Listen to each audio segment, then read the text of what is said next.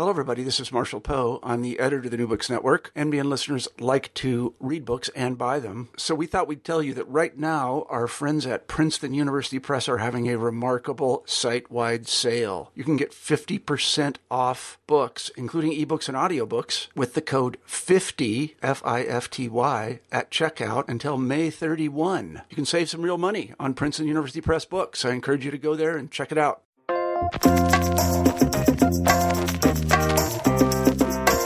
Hello, everybody, and welcome back to the New Books Network. I'm Marshall Poe, the editor in chief of the network, and today I'm very pleased to say that we have Dan Cloud on the show, and we'll be talking about his fascinating book, The Domestication of Language Cultural Evolution and the Uniqueness of the Human Animal. This is something that, in my own investigations of the history of communications uh, I have uh, touched on and I've read a little bit about. So I was very eager to uh, read the book and talk to Dan when I saw that it had come out. So, Dan, let me say thank you for being on the show.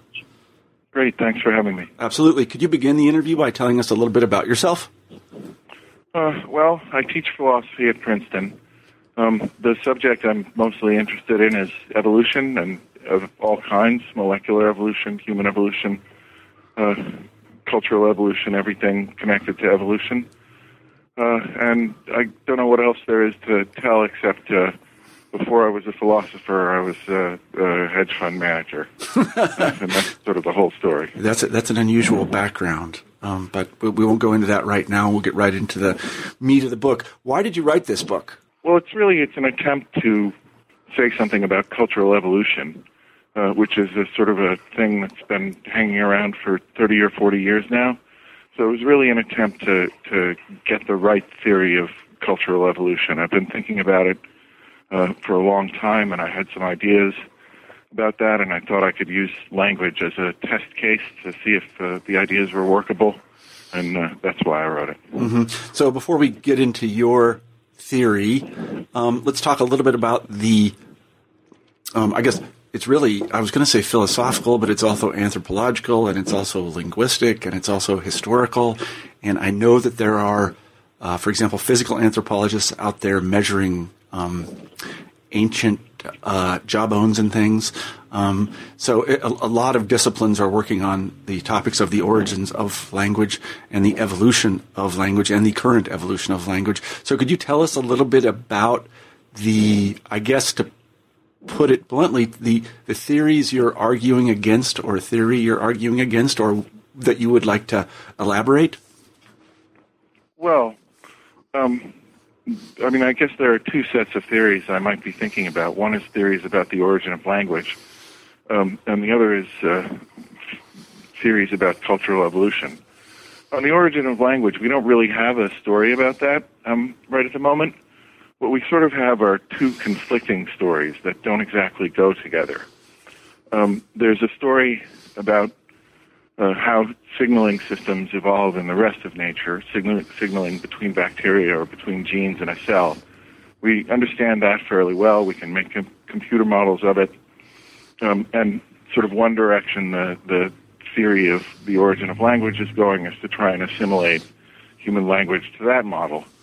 Uh, on the other hand, there are the psychologists and the people who study chimpanzees who uh, seem to be arguing that human communication is a lot more c- complicated than communication between bacteria. That people are doing something that involves sort of modeling each other's minds uh, in some fairly complicated way that bacteria aren't doing, and that you don't, you won't have a, a full account of, of the origin of human language until uh, you have an account of that. People like Michael, Michael Tomasello uh, have been arguing this. And so the book is really an attempt to reconcile these two approaches.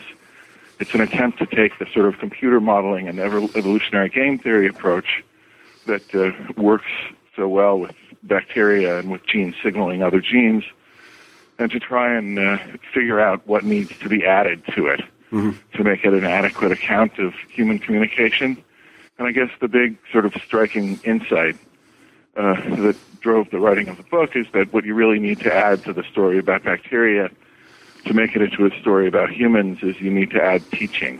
Mm-hmm. Uh, and once you understand the psychology of teaching and the sort of cultural evolutionary effects of teaching, you have a model that works much better for for humans. So, could we start by talking about some of the terms that we have already been using? And one, of them is signal. What, what, what is a signal? One of the questions I've always had when I've read the literature about this, both in linguistics and philosophy, is the difference between a signal and a mechanism. It seems they both communicate something. They both do something to something else. So maybe you could just talk about that a little bit. Well, a signal in the least demanding sense.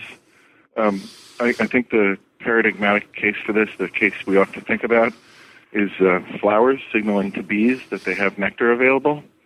Uh, there isn't any intention on the part of the flower, and there isn't really any intention on the part of the bee.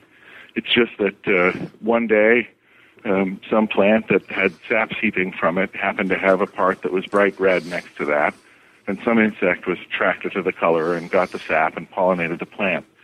And so, just by random chance, just by some fortuitous circumstance, a kind of a conditioned response, a pure reflex uh, form of communication evolved between the, the bee and the plant, where uh, the plant got brighter, more and more brightly colored because that was attractive to bees, and the bees got more and more interested in brightly colored things because they started being regularly associated with nectar. That's kind of what I mean by a signal. It's just uh, something that's passed between two entities, organisms, I guess, um, that that uh, modifies the behavior of one. This is this is Brian Skyrms's definition of a signal. That modifies the behavior of one. That makes it act differently than it otherwise otherwise would have behaved. And in that sense, you know, most of, there's an awful lot of signaling in, inside of cells.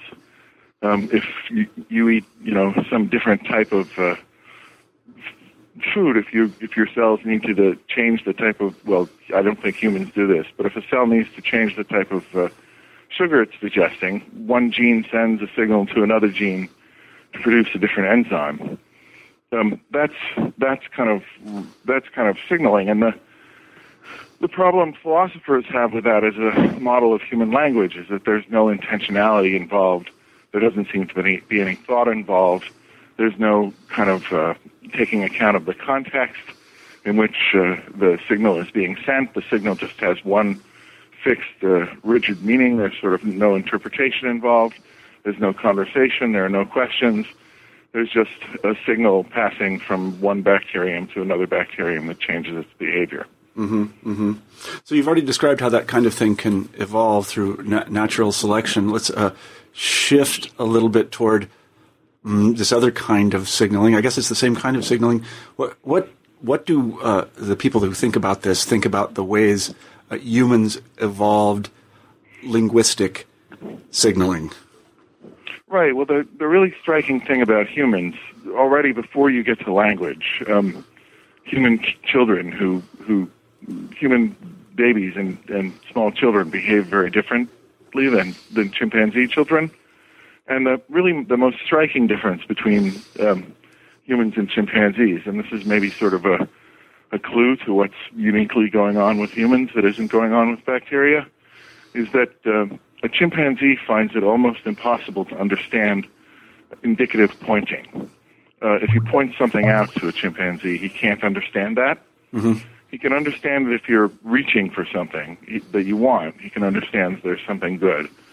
But if you're disinterestedly pointing out something over in some corner of the room that would be good for him, uh, he can't get that, and he can't be taught to get that.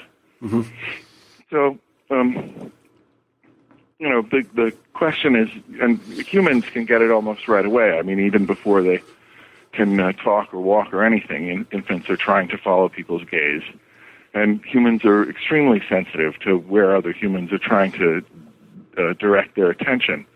So the question is really what's driving uh, this extremely striking difference in behavior.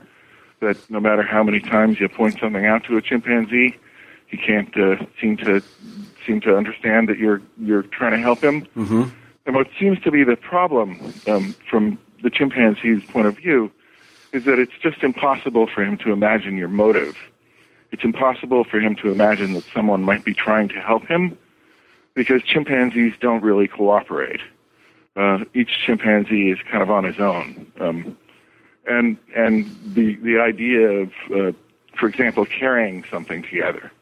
Two chimpanzees can't do that, If it's something that they both want, they'll fight over it. Um, they can't carry it. So the, what's very basic to human communication seems to be some kind of idea about cooperation, Mm-hmm. uh, about having common interests, and people assuming that if uh, someone is trying to direct their attention towards something, there's probably uh, a reason they should attend to it, that it's in their interest to attend to it.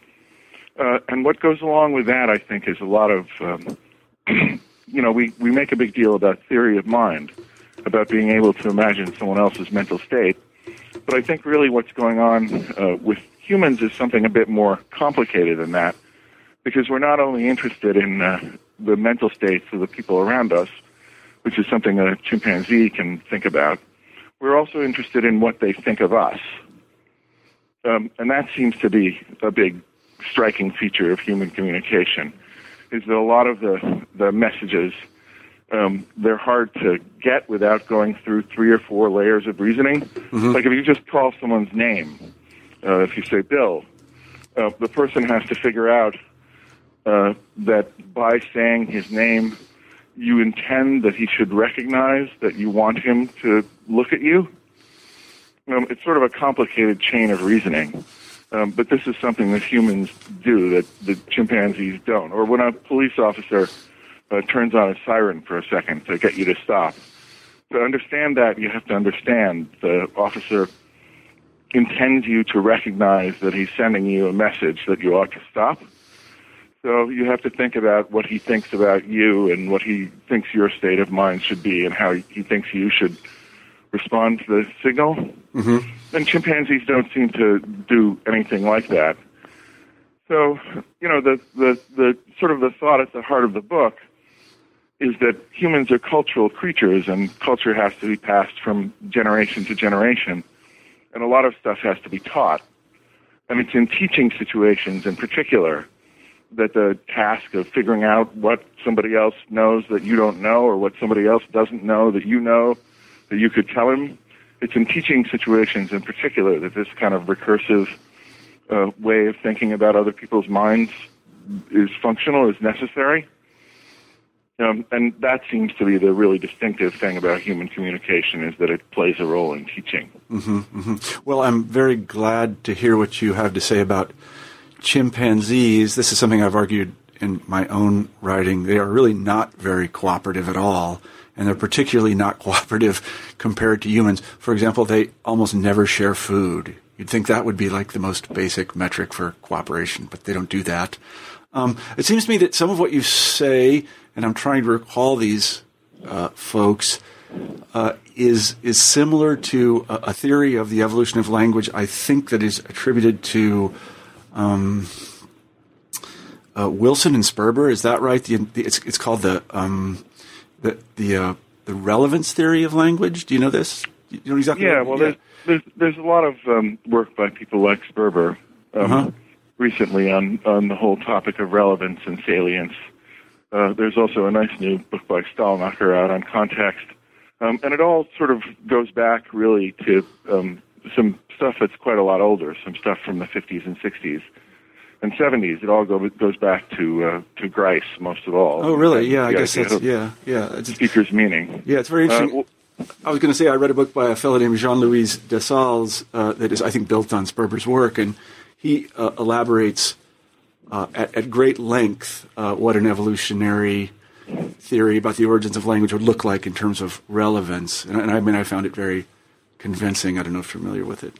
Right. So, so what I'm trying to do is I'm just trying to take the micro theory that these guys have of the psychology of communication, and I'm trying to turn it into a macro theory about okay, if this is the mechanism people have for transmitting culture from generation to generation, what does that tell us about human culture and how it evolves? And what does that tell us about uh, human nature?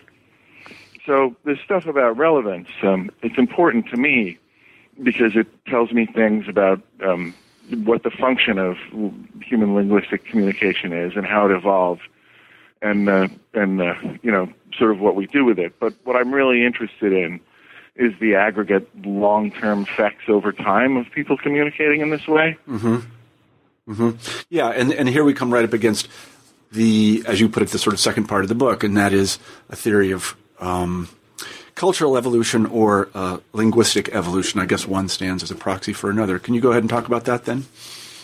Yeah, well, you know, the the I mean, language is a type of culture. I would think that this is obvious because we learn it from other people.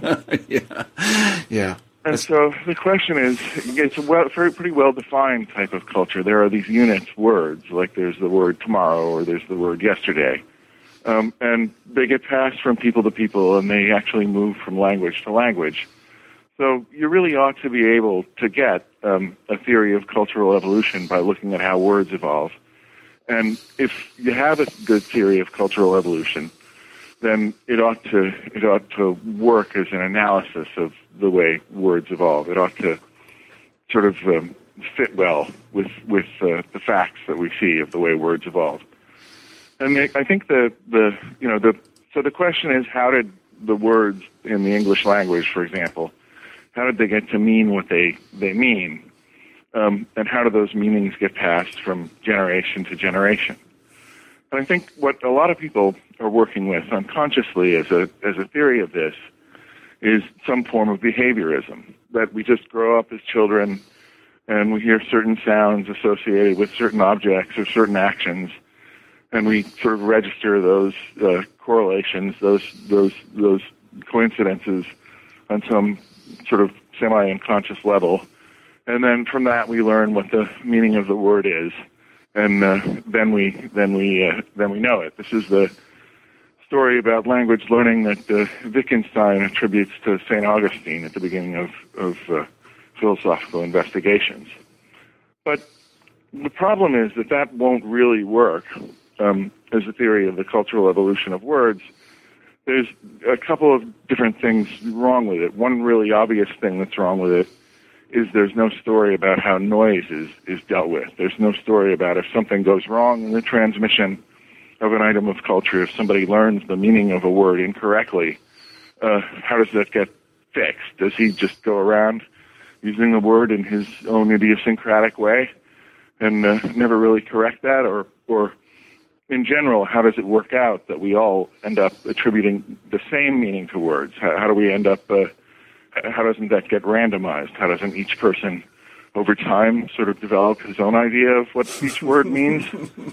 And the, the, the solution in philosophy, you know, David Lewis's solution to this problem, um, sort of in a, in a static way, in a non-evolutionary context, was to say, no, um, the meanings of words are conventions.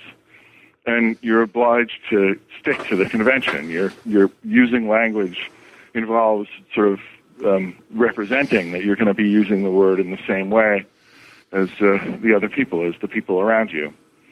Um, so, you know, there's a force pushing words back into shared meanings because people will actually reproach each other if, if uh, they use words in the wrong way. If I use the word gold to refer to lead, uh, people will complain about that to me.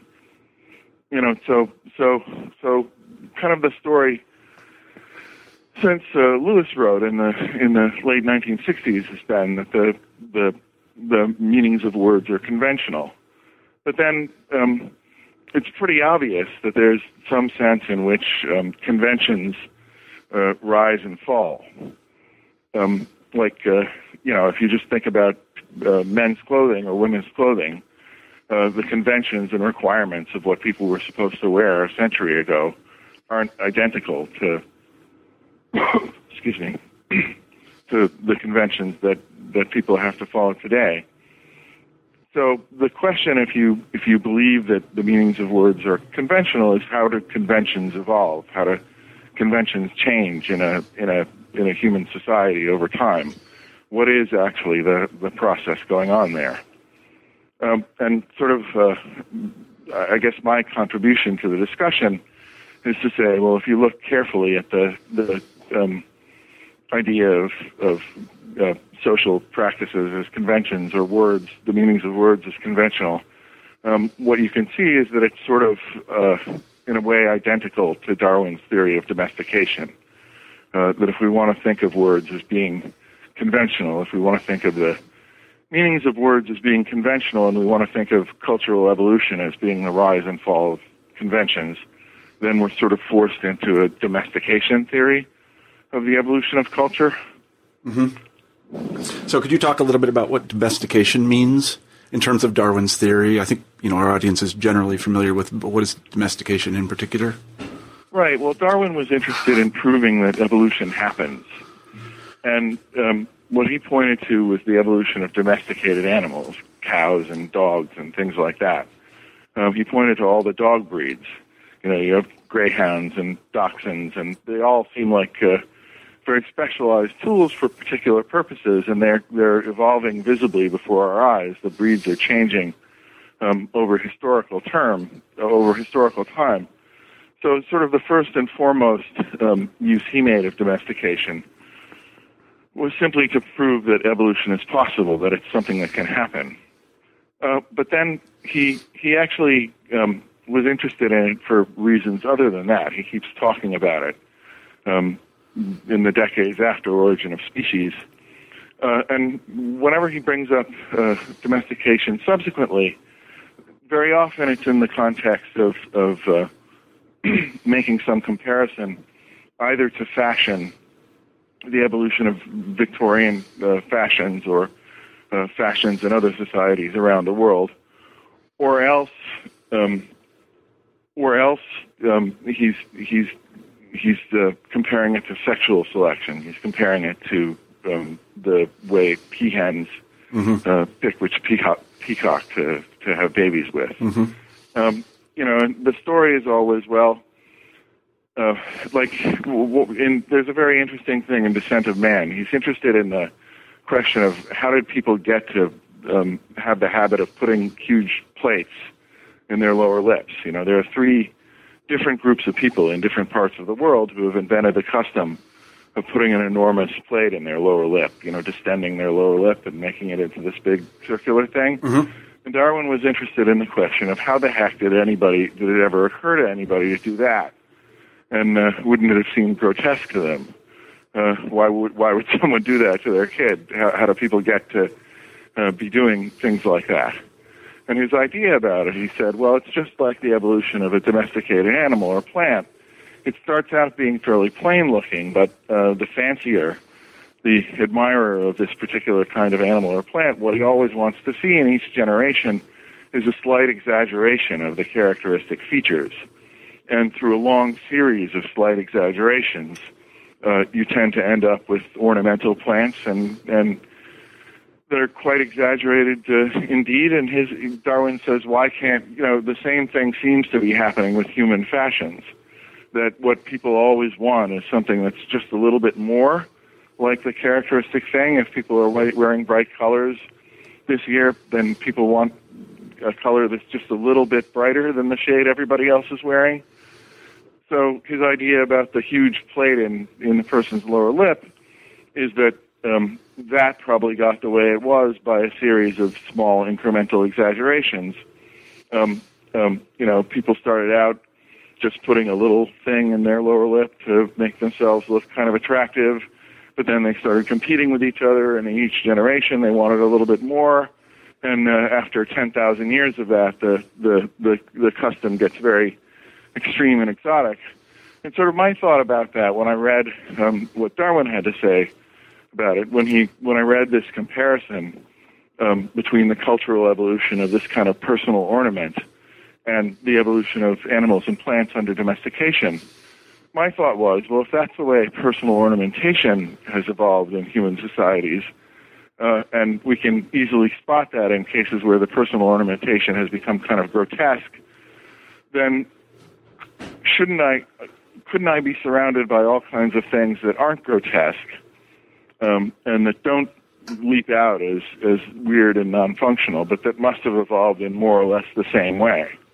Um, people engage in a lot of practices that to me seem to be pretty wise, seem to be pretty good ideas, and often the person can't explain why the thing that he's doing is a is uh, the right thing to do. Certainly, in the case of words, um, people have trouble explaining why they use words the way that they do, um, and so there's some kind of uh, optimality in in our culture in words and other items of culture that isn't the product of the individual users being super smart. And so the idea is, well, couldn't that optimality have gotten there? Couldn't the words have been optimized as tools for human activities in the same way that dachshunds got optimized Mm-hmm. As tools for human activities? Just because each successive user um, picked the one that was the variant that was the best for the task that he had at hand. And and through a long, long series of successive users, the thing got very finely honed and very finely polished. So if you adopt that as kind of a general theory of uh, human culture or human language, um, then there end up being really kind of striking consequences for the way you would expect language and culture to evolve. Um, it seems like a, a very small incremental move to say, well, we already know that some sort of cultural evolution is happening because, uh, uh, after all, languages change, so why can't we think of this in terms of domestication? But the whole thing about evolution is that the trick isn't just having the theory that things evolve, the trick is having the right theory of evolution. You know, people knew before Darwin um, that things were sort of evolving somehow, but until you until you have the, the details right, the theory doesn't really have much predictive power. And it seems to me that this is a this is a pretty small move. It's just taking up an idea of Darwin's, but that you get an enormous amount of predictive power out of it. I see. Um, I have a bunch of questions. One is just terminologically. Um, uh, is domestication the same thing that is sometimes called unnatural selection, that is uh, intentional selection? Well, it's artificial selection. Okay. Um, Darwin often was careful to use the term unconscious artificial selection. Okay. uh, because his idea is that uh, no one is trying to improve the dachshund. Uh, people are just keeping the best dachshunds every, in every generation. Mm-hmm. So he wants to he wants to stress the idea that um, no one has to have a rational plan of after several thousand years producing a dachshund or a greyhound. I see. Uh, but it is artificial selection, and I think what's what's really distinctive about this is a biological phenomenon. Like if you look at the relationship between people and dogs, um, what's kind of unusual about that? It's it's a it's a mutualism. You know, it's a it's a symbiotic relationship. But what's unusual about it in the context of symbiotic relationships generally is that it's one-sided. People can live without dogs, but domesticated dogs cannot live without people. Uh, so that sort of means that we have all the power in the relationship. Uh, it, we don't have to have a dog, and we don't have to have this particular breed of dog. But the Chihuahuas will not survive in the wild unless people choose to keep Chihuahuas. There won't be any Chihuahuas. So um, part of the explanation for the rapidity of, and uh, of evolution under um, domestication is just that there's this incredible power asymmetry that doesn't exist in most uh, mm-hmm. symbiotic relationships. Mm-hmm. Mm-hmm. I- I'm sorry to belabor the point if I'm belaboring it. So then there are three kinds of evolution we're talking about here. One is natural selection. One is artificial selection. So, for example, intentional artificial selection. So breeding a sheep for its wool intentionally. And then there's this third kind, which is unconscious intentional or artificial selection. Yeah, well, it's a matter of degree. I mean, I mean, uh, how thoroughly has the person con- conceptualized the task of breeding the sheep for its wool? Some people who breed sheep are thinking about the sheep's chromosomes. Some people are just thinking that they want a nice-looking sheep. Some people aren't thinking at all. Um, you know, the the key thing that all three groups of people share is just that they have a veto over the reproduction of the sheep. That if they uh, don't want this particular sheep to reproduce, they can stop that. And if they do want more lambs from this particular sheep, they have a way of getting that to happen. I see. So to go back to the what we might call the I'm a historian, so the historical narrative. I, I, I think that your theory gets us from a proto language, whatever that might be, and I'm I'm not clear on it, to uh, what we see today, which is an incredibly complex thing. Um, in the sense that there is a, a kind of mm, I don't know the economists what do they call it a secular uh, tendency here toward complexity. So, in your narrative, is this the result of, and I hope I'm using these terms right, um, what we might call costly signaling or uh, uh, a sort of um, sexual selection, or, or is it the is it the result of something else? There's a big sexual selection component, but I don't think that that's what gets the process started.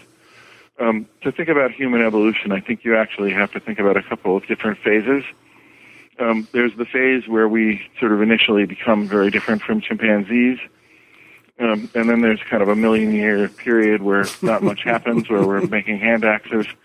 Uh, and then there's another phase at the end where we go from whatever we were then to, to modern humans. Mm-hmm. Um, the, the drive towards complexity, it, it seems to me that there's two things uh, at work here. First of all, if you, if you look at what chimpanzees are doing, and you look at what humans are doing, um, you can see that there's a, a pretty straightforward innovation uh, or change in the in the human case that's going to have all kinds of consequences. Because the chimpanzees aren't teaching each other. A chimpanzee mother, she chimpanzees have a sort of culture. They have tools. They they use rocks to break open nuts. But a chimpanzee mother will sit there for hour after hour after hour as her child tries to break open a nut with a rock and doing it incorrectly, and she'll sort of, sort of incuriously look over at him, and she'll it'll never occur to her to intervene and to show him the right way to do it. Maybe occasionally, you know, some chimpanzee genius has this idea, but it's not a routine part of chimpanzee parenting to interfere with what the kid is doing and and show them um, the right way of doing it. And with humans, it, it very much is. Humans uh, show each other how to do things. So if you just take that as the the, the primitive difference um, and ask where that that uh, that would get you, uh, if you if you just took chimpanzees, for example, and you somehow made them into teachers, you gave them some teaching instinct. What it gets you is a much greater uh, fidelity of transmission of culture from generation to generation. So the problem of noise is uh, greatly reduced. And it also gives the adult an opportunity to weed out behaviors that seem um, wrong or, or maladaptive. Um, so the problem of, of, you know, cultural behaviors, it's not necessarily the case that they're going to be benign. There could be uh, cultural behaviors that just have the, the uh, that that just exist to propagate themselves. Some kind of noisy uh, display, you know, that's very time consuming and takes a lot of energy, but is really persuasive and convincing, and is good at getting individuals to imitate it. Um, but if you if you you know, so culture without teaching, um, there's there's a lot of reason to worry that what you're going to end up with is is pathogenic culture. You're going to end up with culture that's good at spreading itself but doesn't do anything for the organism that carries it. Once you have teaching, there's an opportunity um, for an adult to spot incorrect versions of behaviors as they emerge and weed them out.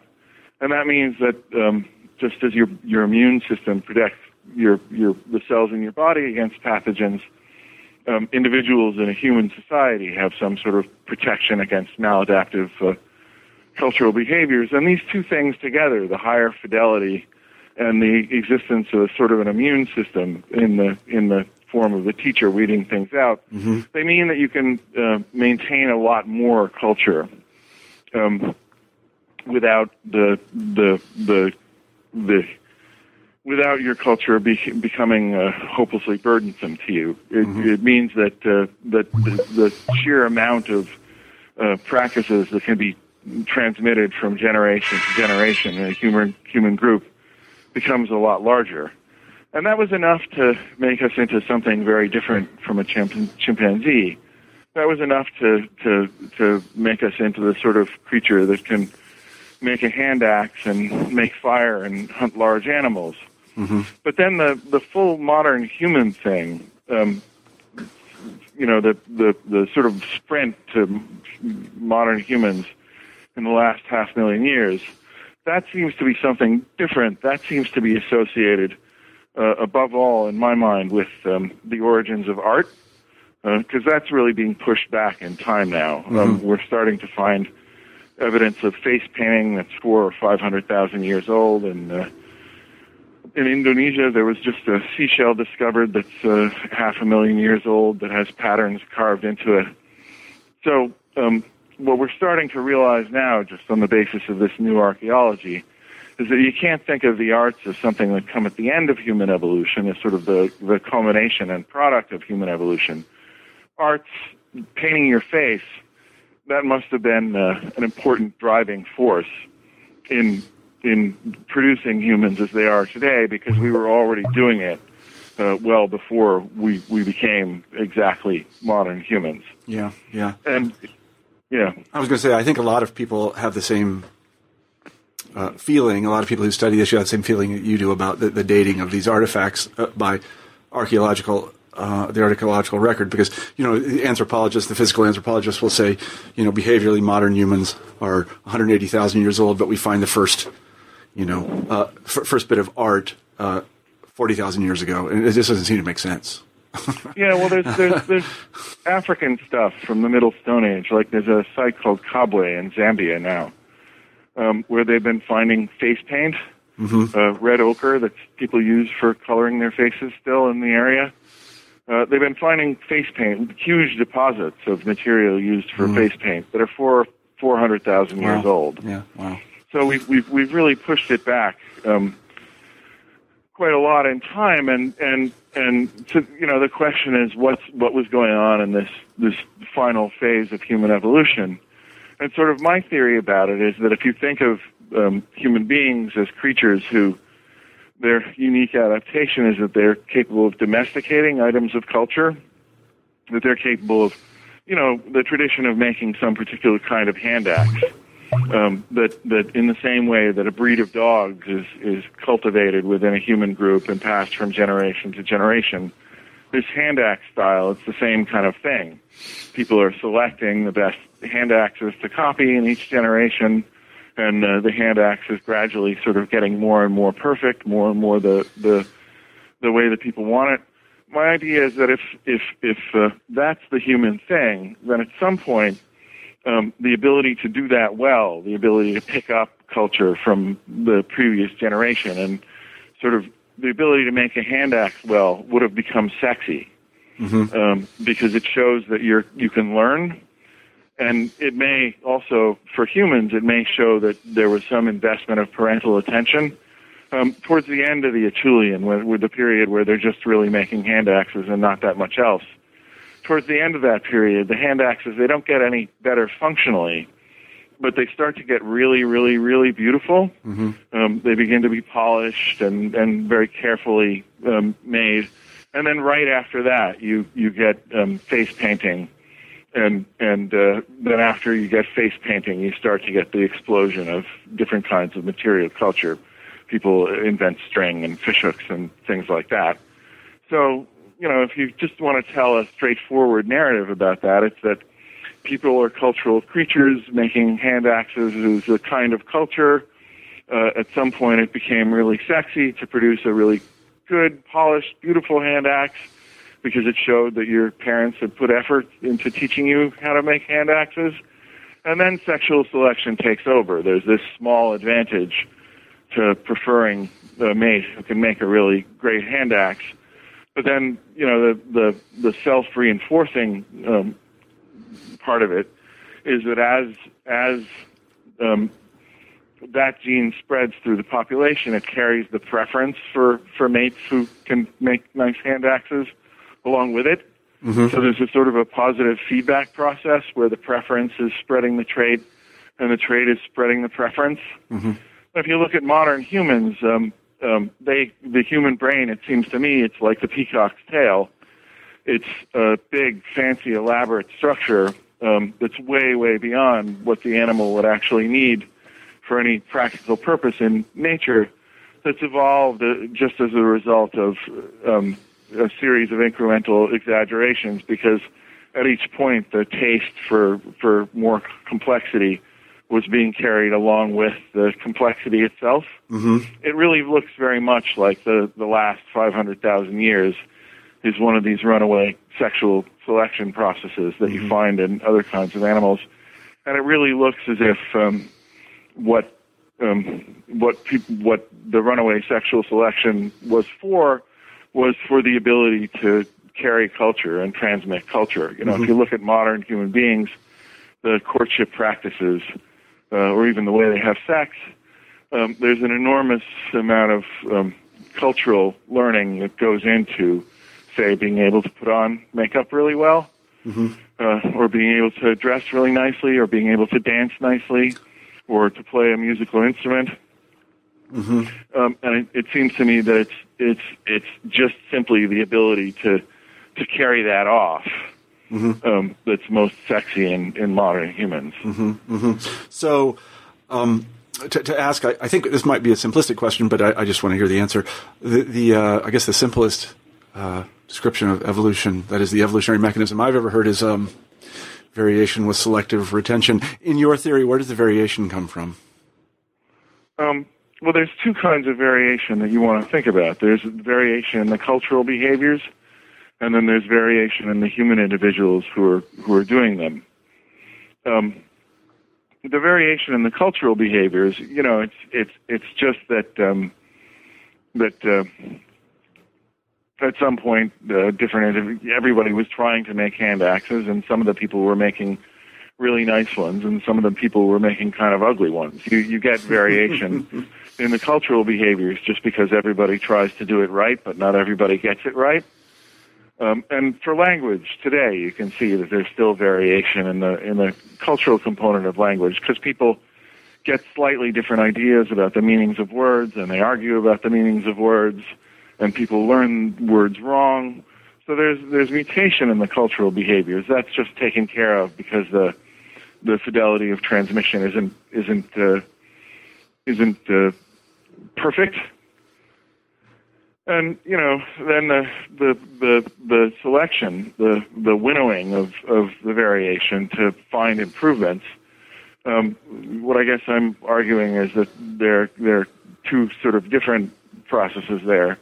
There's a survival selection process in which it's just a good thing uh, to be able to make a bow and arrow, or because it will save your life in some circumstance. But Darwin didn't think that was enough to explain the evolution of human intelligence. Darwin thought that they were smarter than people were smarter than they needed to be uh, just to survive as hunter gatherers. but there's no reason people need all this elaborate music and art uh, and the ability to think about distant galaxies and all this strange human stuff. So his idea, which I'm kind of trying to revive, is that there had to be a second uh, selective force operating in the human case. That there had to be um, uh, kind of a, a second order thing of not just uh, what makes humans survive, but also what humans prefer in other humans, um, what people prefer in their mates. Um, and and sort of that those are the those are the things that are that are driving the evolution of the culture, and then what's driving the evolution of the the underlying human organism is just simply that it's both practically useful and and also attractive uh, to be able to use culture um, and so people are, were selected, you know, over a long period of time for their ability to show off the, mm-hmm. their cultural skills, their mm-hmm. acquired skills. It, it makes it look as if um, you're going to be good. If you can play the piano really well, it makes it look as if you're maybe going to be a good parent uh, because your parents must have lavished a lot of effort on trying to get you to play the piano when you were a little kid and you didn't really want to do it and so we can tell that you you are come from some sort of tradition of people who invest a lot of effort in uh, their kids and in a human being that's uh, that's very attractive. Mm-hmm. So it seems to me that the appearance of humans uh, with the culture producing and culture bearing and culture winnowing uh, abilities. Is it proper to speak of, I don't know if this is right, um, cultural fitness? I mean, the thing that makes it better is, in fact, better cultural fitness, and I don't know what that would mean exactly. Can you talk a little bit about that, or is that just loopy? Well, I mean, I mean, uh, are we talking about the fitness of the culture itself? No, we're talking about the the fitness of that the individual has in cultural terms. You know, you can play the piano, I can't. Yeah, I think you know the sort of the the way to think about that is it, it's a lot more complicated than this. Um, but I think the way to think about this is simply um, in terms of sexual selection.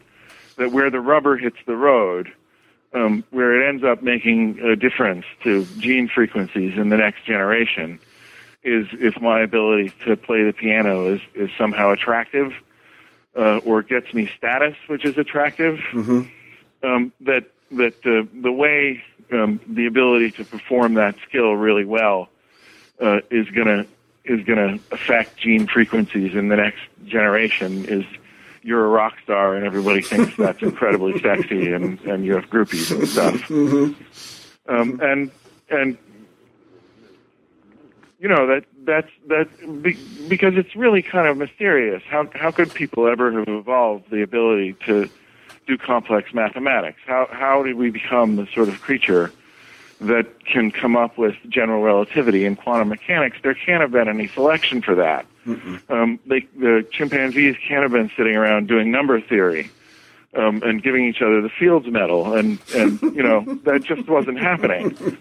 So what is happening in a in a Stone Age society that would have resulted in selection for the kind of cognitive abilities that go into being able to do mathematics? Well, if you look at hunter gatherers, what's really striking about them is that the music, for example, will be way way way more complicated uh, than you would than you would suspect, than you would assume. Um, that even even people with very simple material cultures have elaborate myth systems of myth and elaborate kinds of music and and and uh, dance and various other art forms.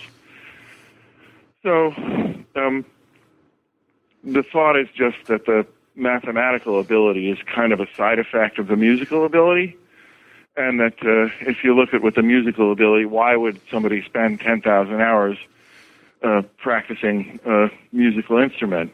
Really, the most practical thing you can think of about that is that it's sexy. Yeah, yeah.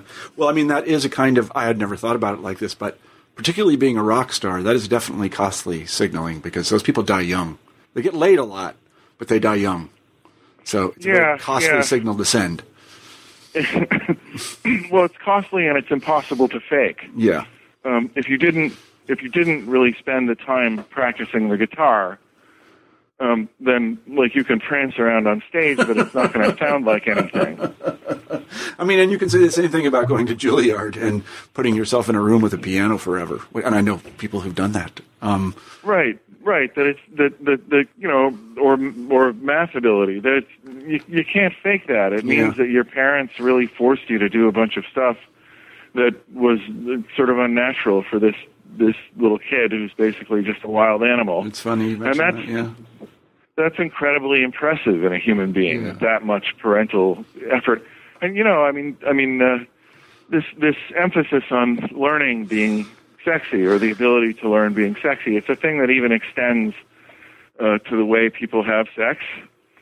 Um, there there are skills involved. This is unique. Uh, other animals don't have to learn how to have sex, Uh huh. but humans, when you start out, when they start out, they're awkward. Then they learn to be better at it.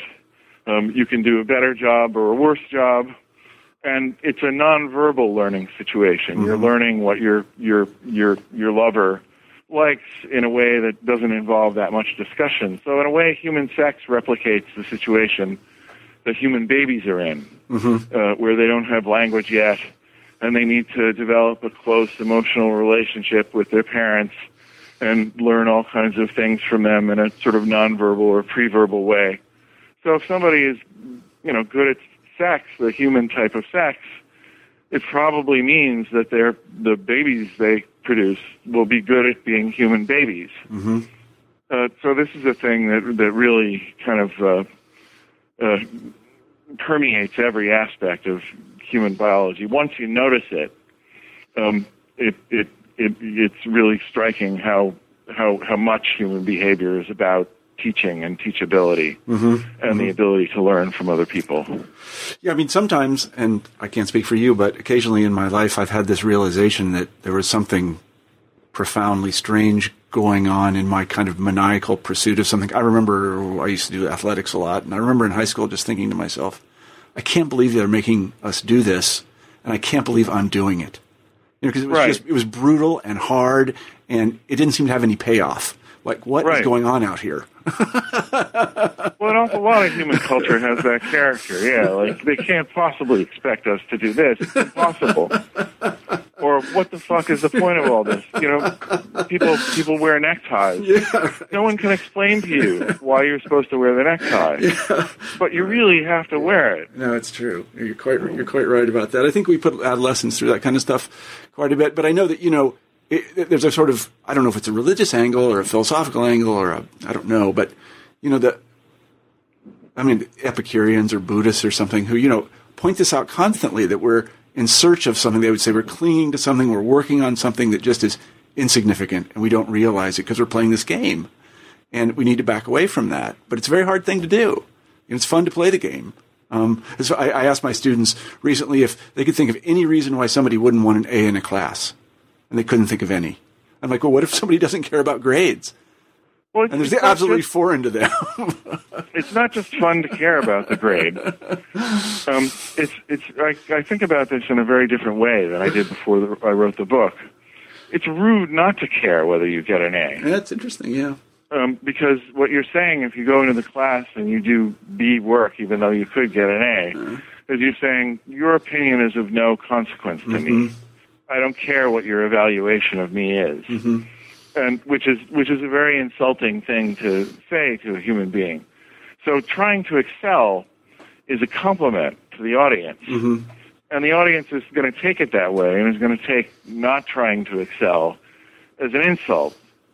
So really, it's not um, when you're dealing with human beings this this thing of showing off and and uh, being charming and being reassuring. It's not. It's not optional. It's obligatory. Mm-hmm. Um, it's insulting if you don't do it. Mm-hmm, mm-hmm, mm-hmm. I mean, I guess the thing I was trying to get at is that many of the world religions sort of stress that uh, the world, as we understand it, is a kind of vale of tears, and uh, we will suffer here because we uh, have to grow the peacock's tail and most of right, us won't. Right. There's, so, there's, a tendency to, to want to retreat into the sort of chimpanzee side of your personality yeah. and say, well, all this hard, abstract, crazy stuff that nobody can explain to me, it's all sort of nonsense. Mm-hmm. Like, can't I just uh, go back into some sort of animal self and only do stuff that makes sense to me? You know, eat and drink and do other things that I have straightforward natural urges to do. Mm-hmm. Um, isn't it kind of a sad thing that everybody is running around doing these senseless conventional activities? Mm-hmm. And I guess my my position is I want to push back against that. I want mm-hmm. to say no. It's not a sad thing that people are dressing up in fashionable clothes or trying to eat uh, carefully prepared food or playing piano sonatas or wearing neckties. Mm-hmm. That stuff um, it only seems sad and pointless if you don't understand the reason people are doing it. Mm-hmm. Once you understand what's going on, you see that they couldn't actually be people at all. Mm-hmm. Um, unless they had habits like that, and mm-hmm. it all makes more sense to you. Mm-hmm. Mm-hmm. It, I mean, it's a good point. But I, you know, it, it's it's a sort of you know the the world is you know the great fetch that you know the world is tough, and uh, this is a tough part of life. Yeah, yeah. Well, well, and and that's what you're constantly up against. And evolution is that anything that's really important is going to take everything you have. Yeah. Because uh, stuff is competitive. You're yeah. you're up against other human beings. Yeah, yeah, yeah. That's right. It kind of puts things like uh, monasteries in in a new light, doesn't it? It's sort of an escape from all that. Yeah, yeah, yeah. well, the monastery is incredibly interesting. Yeah, you know, yeah. things like that. People just like, I'm not doing this anymore. I'm done. right. The attempt the attempt and the, the people periodically sort of att- do attempt to give up on various aspects of being human, and the consequences are always disastrous. Yeah, they are. People are always surprised. Mm-hmm. Yeah, they, they are. I mean, I, I would put you know again, I'd, I would put the experiment we call the Soviet Union under that rubric. Uh, you know, try to make life not competitive in every possible way. That, that didn't That's an example, well. or yeah. or just societies where they don't let people dance. You know, mm-hmm. yeah, it's not a good idea. No, it doesn't ever work out in the long term. You're quite right. So anyway, thanks so much for writing the book, uh, Dan, and thanks for being on the show. We've taken up a lot of your time. Um, could you tell us a little bit about what you're working on now?